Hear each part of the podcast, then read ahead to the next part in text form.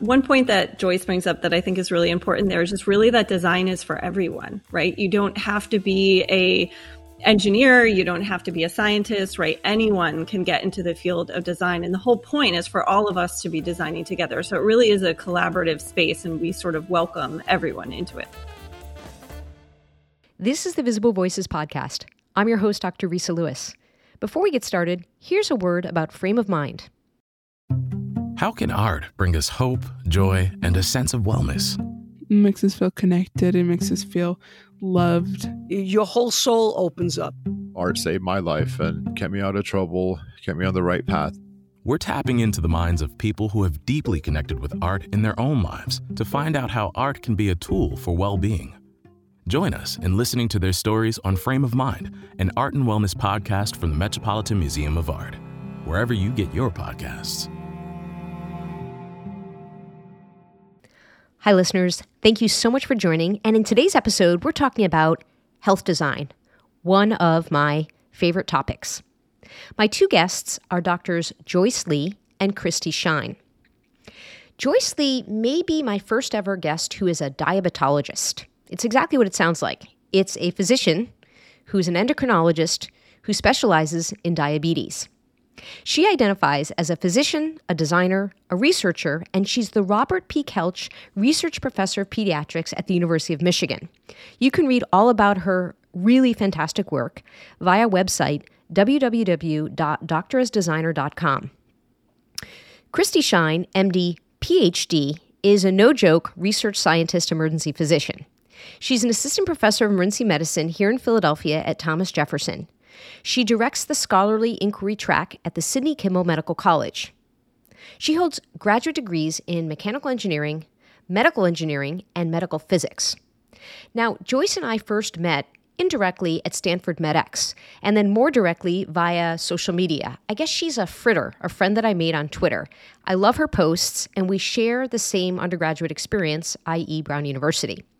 Kristy is my colleague friend here at Thomas Jefferson in Philadelphia, and we talk a lot about health design, and she's been instrumental in some of my own learning.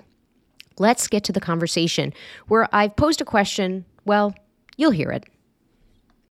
You're both physicians, you're both researchers, and correct me if I'm wrong, Kristy, you may have been a designer before becoming a physician, and Joyce, you may have been a physician be- before becoming a designer, or do you see those as happening simultaneously? Kristy, why don't you take it first and then Joyce?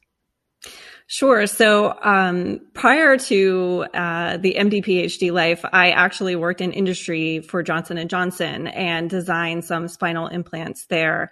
Um, from that, I specifically went into tissue engineering, looking to z- design better biological options for uh, spine and under other wound healing problems, and then actually went to medical school following that. So it's been a long journey, but sort of there's been elements of research and design that kind of permeate and medicine really throughout the the whole thing. And then I guess what I would say is I am a physician and I really embrace, you know, the method of design, but I want to be totally transparent about the fact that I don't have formal training in design. So I think some of the work that we have done at Michigan Medicine here is really tried to disseminate the the the concept and the power of design thinking to a broader group of individuals, acknowledging that you may not have the official title, but with whatever role you have inside the health system, you have a really great opportunity to design better systems. One point that Joyce brings up that I think is really important there is just really that design is for everyone, right? You don't have to be a engineer, you don't have to be a scientist, right? Anyone can get into the field of design. And the whole point is for all of us to be designing together. So it really is a collaborative space and we sort of welcome everyone into it.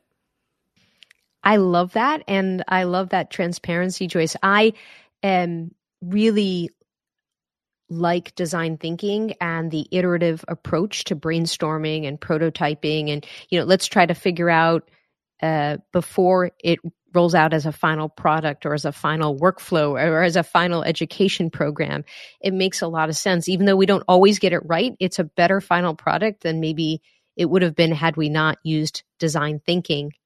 And you joyce uh, were part of an article that came out in fast company uh, talking about the most urgent matters facing design today. What do you think are some of the most urgent matters facing design today?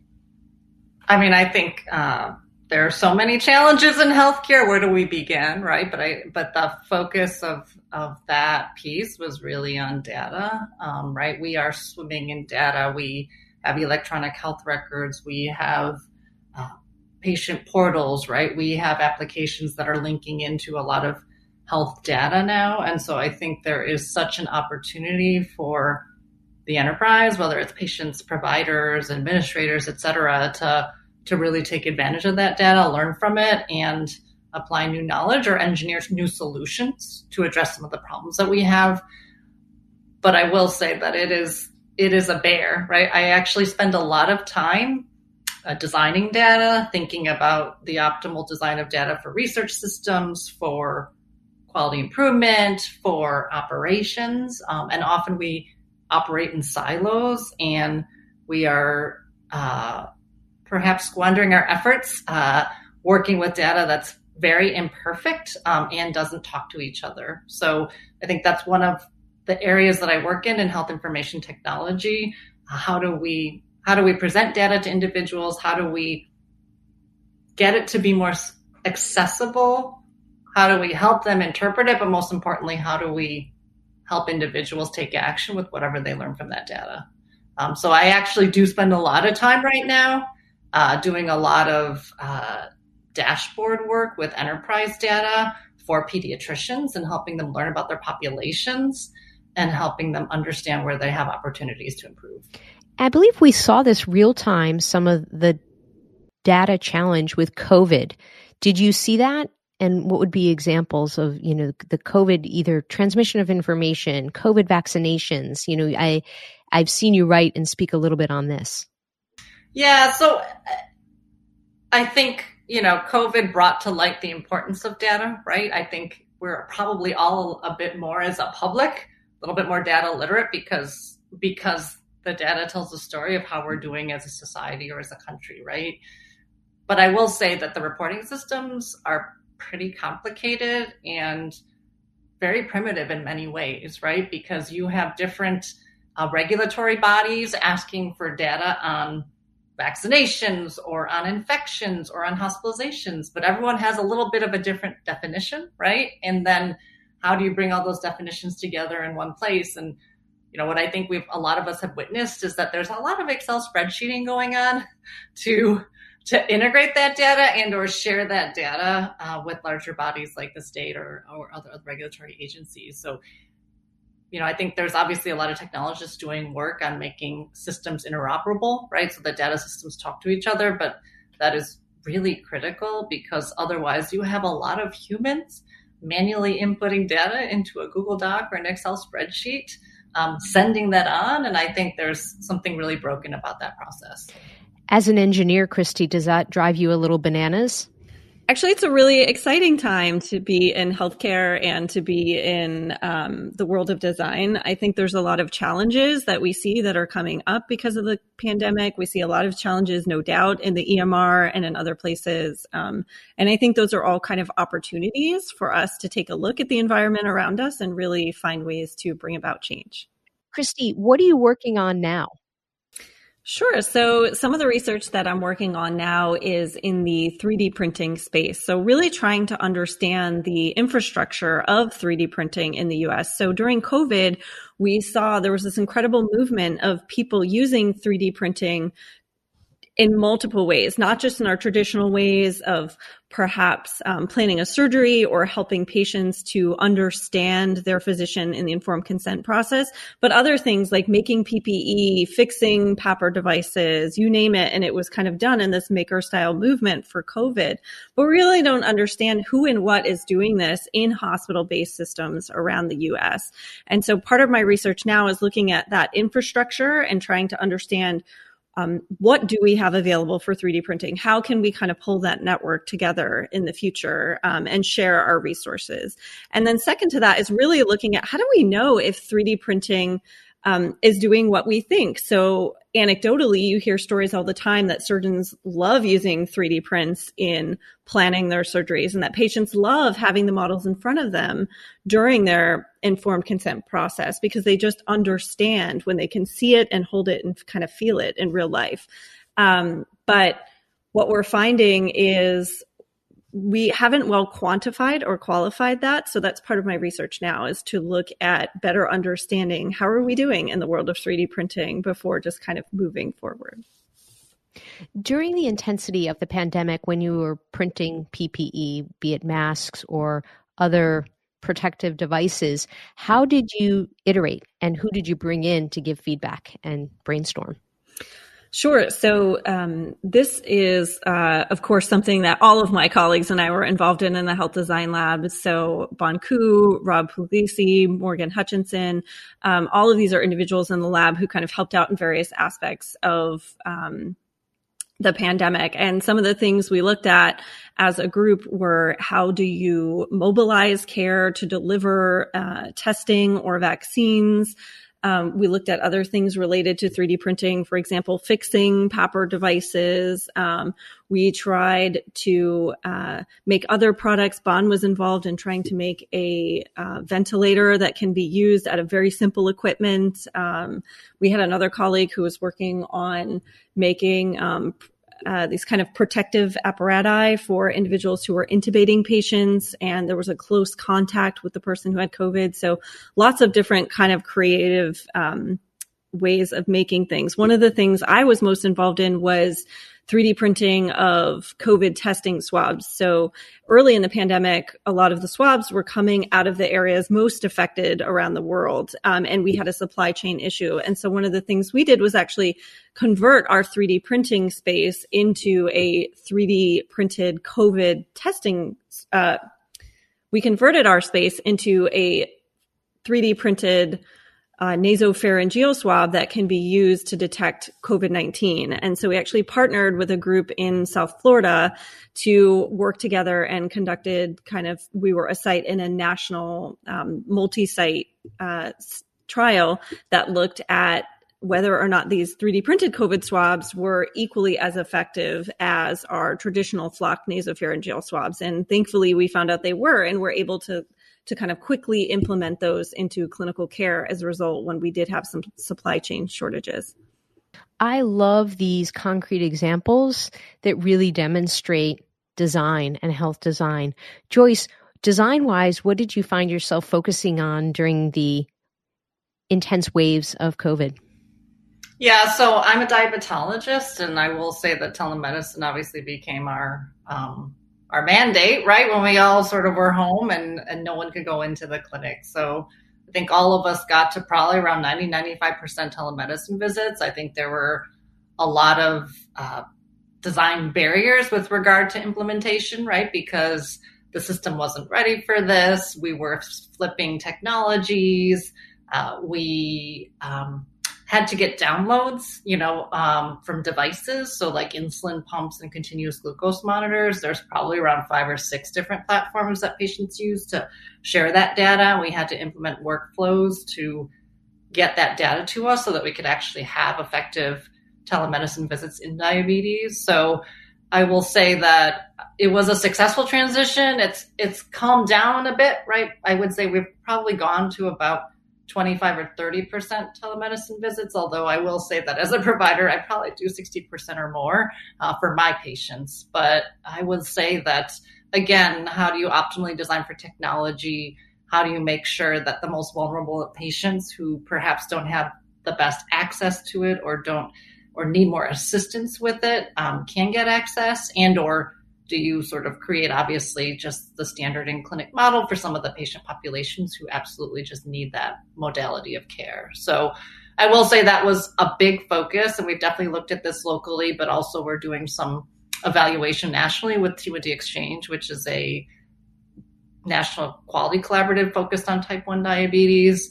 So that would be i would say one area of focus. And then in terms of other work that we just generally focus on i'm i am very interested in learning health systems for for child health, but obviously in particular for diabetes. So I have been doing a lot of work with the Caswell Diabetes Institute on how to start with the patient provider workflows and the data flows happening at the point of care and moving all of those tools and data elements, the structured elements into backend databases from which we can actually learn, improve, and manage the care better. I I love the design in, in, workflows, the design in telemedicine. And in fact, the IHI in Boston put out a publication earlier this month, The Importance of Co-Design in Telemedicine. It was a publication that came out this week and they just talk about um, sort of design by us, design by us, design by the patient, how the patient needs to be a part of the process uh, in creating a telemedicine healthcare system. And you touched on a little bit of that. Like there's these assumptions that people have a device that people can can be facile with downloading software, but also do they have reliable Wi Fi? Like all the parts that are involved with designing a telemedicine patient care workflow.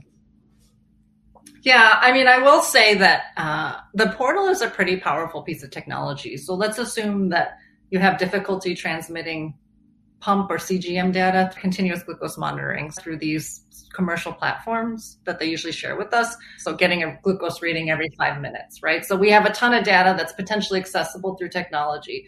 But what I will say is even for the simplest of management strategies, writing down the blood sugars on a piece of paper and taking a picture of it with your phone and submitting it through the portal is a I mean, and that is an effective way to get clinical data that helps inform medical decision making, that lets you go from low fi to high fi, um, and and really helps the patients. You know, I think, you know, obviously when we go into the clinic, there's some additional sort of signals that we have with regard to management, like we would have a hemoglobin A1C or we would have other other vital signs, right? But I really, it really, you really need data to have an effective visit in diabetes telemedicine, right? So if you don't have that, it's like, what's the point of doing it? Um, so I will say, just thinking about how to meet that patient where they're at. So, so I often will make sure to on patient, onboard patients to the portal or onboard patients to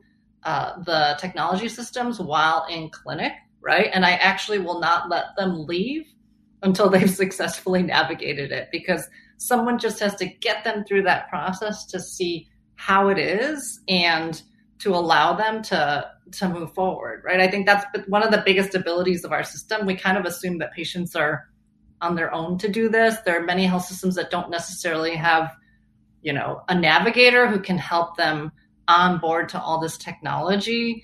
Um, so i think taking the time to really walk them through this can be empowering because I again want to acknowledge that there are patients who don't have the technology or the tools or the Wi-Fi, right? But there are patients who do. They just need to need to be guided through. And so I have seen many extremes. Like I have seen patients who are hard to reach, really struggle, really represent vulnerable populations, but I've been able to connect with them so much easier because they can do it from the comfort of their own home. So I think it's sort of there's probably a couple different genres of how we can be patient centered. Uh, towards patients with regard to the technology. Kristy and I were part of a massive transition that occurred at Jefferson uh, with telehealth, and uh, we, you know, moved from mostly inpatient to, uh, sorry, we moved from mostly in-person visits to a lot of telemedicine, unless of course people are so sick they really, really need to be seen in the emergency department. And we actually worked a bit on seeing the extent to which patients, untrained patients, could utilize handheld ultrasound to evaluate or to self scan if we used a software that directed them. Um, and uh, potentially thinking that in the future there will be opportunities for patients to scan themselves to help clinicians monitor them. And this isn't so far off. We're seeing this in adult patients. Uh, I believe there's work going on in the VA system with uh, CHF, congestive heart failure patients. And, you know, ours was starting even more simply with, you know, can, can a layperson, an untrained um, patient, learn how to use a probe, hold a probe, and get some images that the cl- clinician on the other end of the screen can interpret? Uh, Kristy, to what extent were you involved with the whole telehealth transition, and, and what are your thoughts regarding design? So prior to the pandemic, I was not a telehealth provider, but like everyone else, sort of, um, you know, the change happens, right? And then you you jump in and you kind of adapt and evolve to meet the needs. And so I started doing telehealth during the pandemic. And one of the things that I noticed that was a problem is really um, two things. Mo- mostly, how do you build rapport and how do you demonstrate empathy in a telehealth environment? That's not my usual way to meet people, right? There's no more handshakes, no more um, sitting on the bed next to a patient and looking into their eyes as you speak to them, right? And letting them know that you care about them. So that was kind of the first problem I noticed. And the second problem was really the language of speaking with patients. So we're used to asking patients questions about their medical history and they're used to answering us. But what they're not used to doing is actually conveying their physical exam information to us using language. So I would have to ask patients to push on their own abdomen and to tell me where they felt tenderness or to um, take their own pulse. And so the language that I use and, and the language that the patient used, we're not really used to that. Normally I would walk into the room and I would feel the patient's pulse or I would examine their abdomen. And so um, it really became this interesting exercise in how do you kind of change the language of your physical exam and your history to adapt to that kind of um, uh, telemedicine space. So I found that a really interesting challenge and, and one that you'd sort of find unique little workarounds for. So that's really interesting, right? Because because that's not something I struggle with in diabetes care. Like you give me the device data and I feel like I can help with the medical management, no problem, right? Um, so like, where did you guys draw the line, right? To the point where you're like, well, uh, you know, the language isn't there, or like, what's the level at which you can say you really got to come in? It's it's a great question. Um, one of the things that we came up with, um, you know, a lot of our transition work credit goes to Aditi Joshi, and Aditi and I actually were able to put together like seven ways to prepare for your telehealth visit. And we published it in the Philadelphia Inquirer because we found some of the same things coming up over and over and over again. You know, um, I'll get to the physical exam piece, but we found people often didn't have their medication list ready or they, they, they didn't know what questions we would be asking and, you know, making sure we can confirm their pharmacy.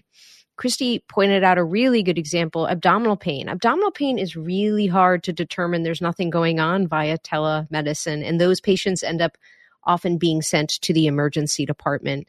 Um, one of the things that I found interesting uh, with these visits is people sometimes just really wanted to speak. And so, even though, as Kristy points out, we can't shake hands or there's not that in person sitting at the bedside, uh, people just were comforted by having a conversation or reassurance or reiteration of what had been already discussed at a direct uh, in-person encounter or via a prior uh, telemedicine and visit. Uh, yeah, so that sort of talk part, I think, could be accomplished. The physical exam, or you know, really uh, determining the extent to which um, there was something deeper going on was a was a bit more more challenging. I think also people would say, "Well, I have this rash on my foot," and I'd say, "Well, can you show it to me?" And they're like, "Oh." Whereas, you know, for us, we're like, "Of course, we're going to want to see it," or you know, you have your shoe and sock off. But you know, certain things become um, obviously t- obvious to us not obvious to the person on the other end. And, and there is this artificial uh, barrier that typically it would have been a, a smoother um, undress the patient uh, in in the department that is different when the person's at home and didn't. Oh yeah, of course you're going to want to see this. Kristy, you're shaking your head.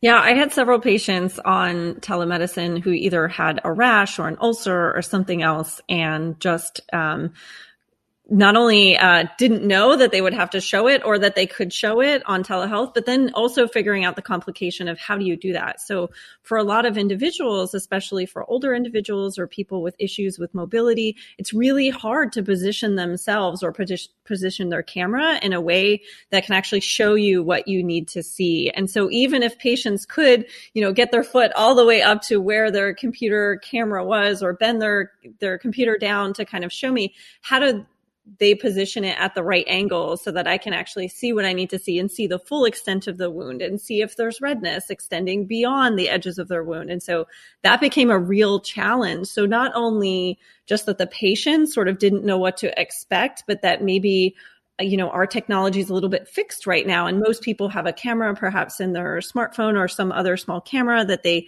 connect to their computer um, but how do we get these devices in a way that's mobile and easy for a patient to use and actually captures what we need to see best?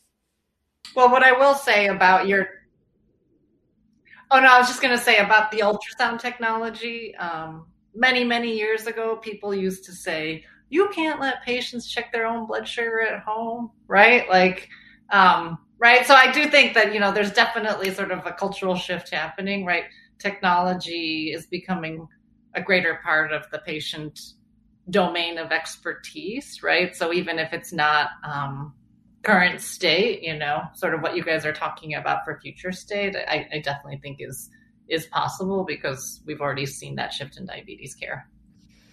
Yeah, it's not if, it's when. And to your point, often we just have to look and think about other models that have already happened to point to why we believe this is going to happen. I was going to say, I'm curious, you know, both of you are trained researchers, and not everybody in the design space is. So, how do you think design and designers could um, be better, uh, up their game, and think more critically about the work they're doing from a research perspective?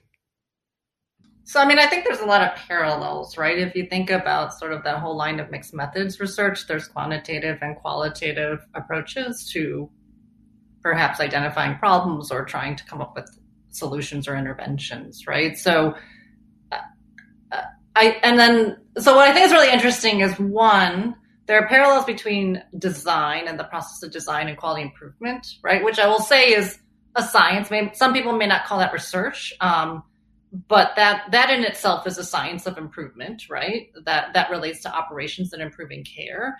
And I think there's a similar thread to um, you know, prototype a solution, uh, test it out, right? Iterate on it, you know, try again, right? So there's, there's, I think there's definitely similarities to the process. Although I will say that quality probably tries to optimize more instead of sort of thinking more broadly about upending the system, whereas design might be a little bit more imaginative.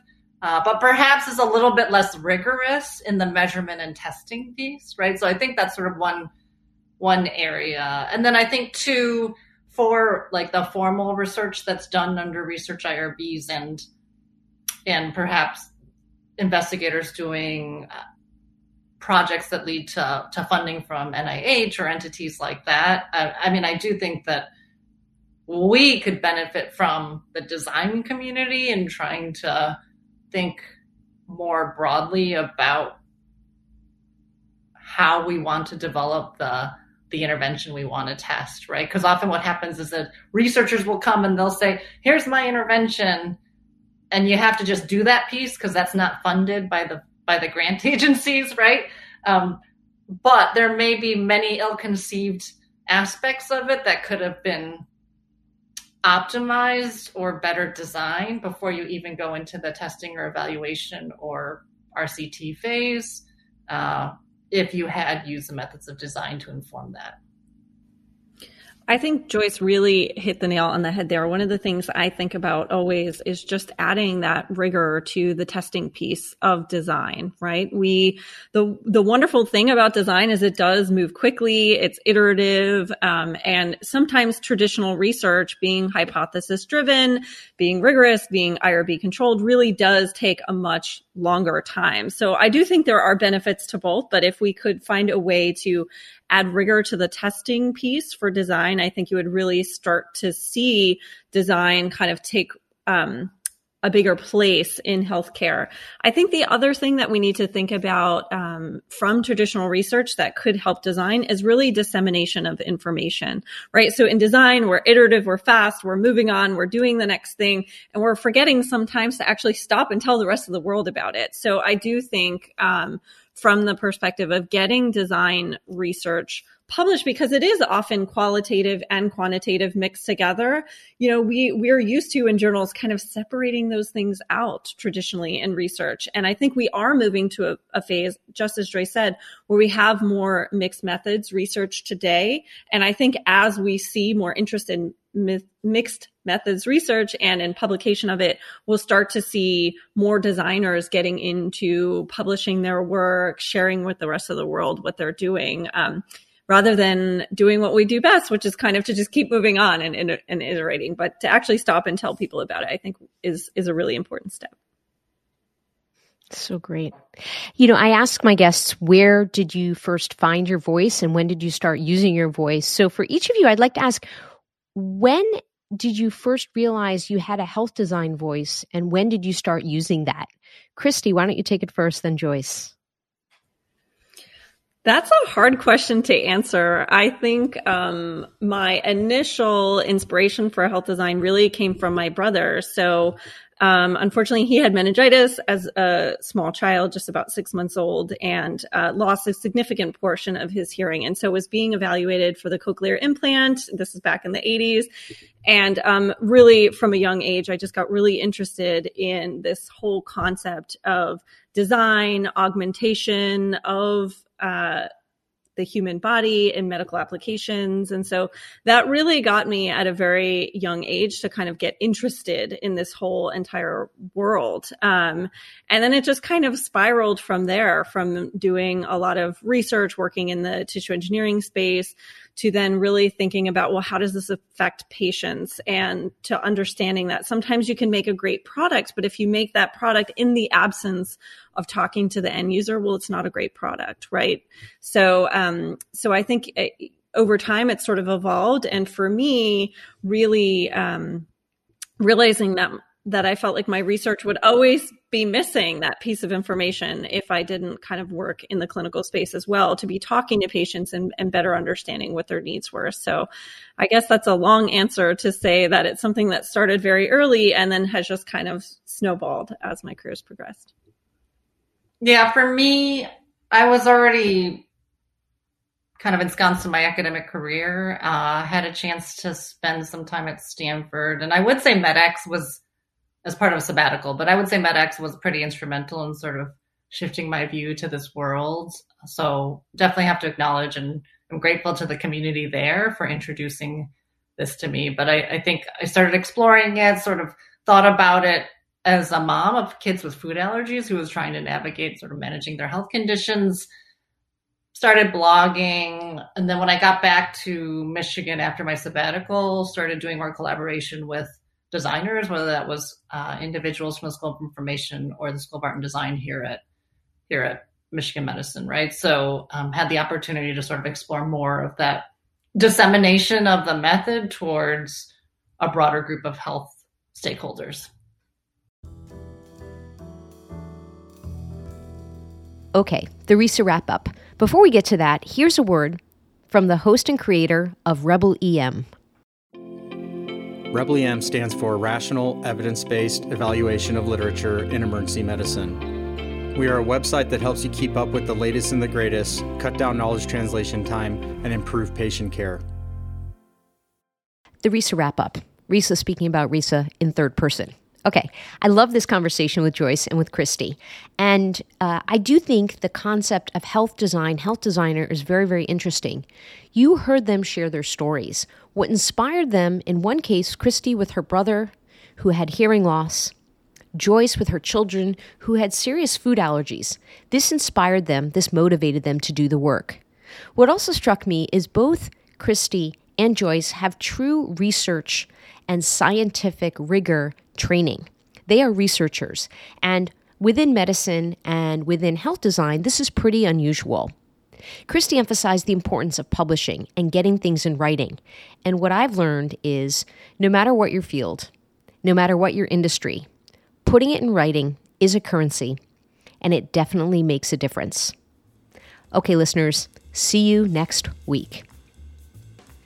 The Visible Voices podcast amplifies voices both known and unknown, discussing topics of healthcare equity and current trends.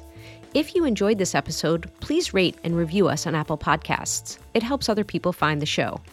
You can listen on whatever platform you subscribe to podcasts. Our team includes Stacy Gitlin and Dr. Giuliano Deportu. If you're interested in sponsoring an episode, please contact me, Resa at thevisiblevoicespodcast.com. I'm based in Philadelphia, Pennsylvania, and I'm on Twitter at Risa E. Lewis. Thank you so much for listening, and as always, to be continued.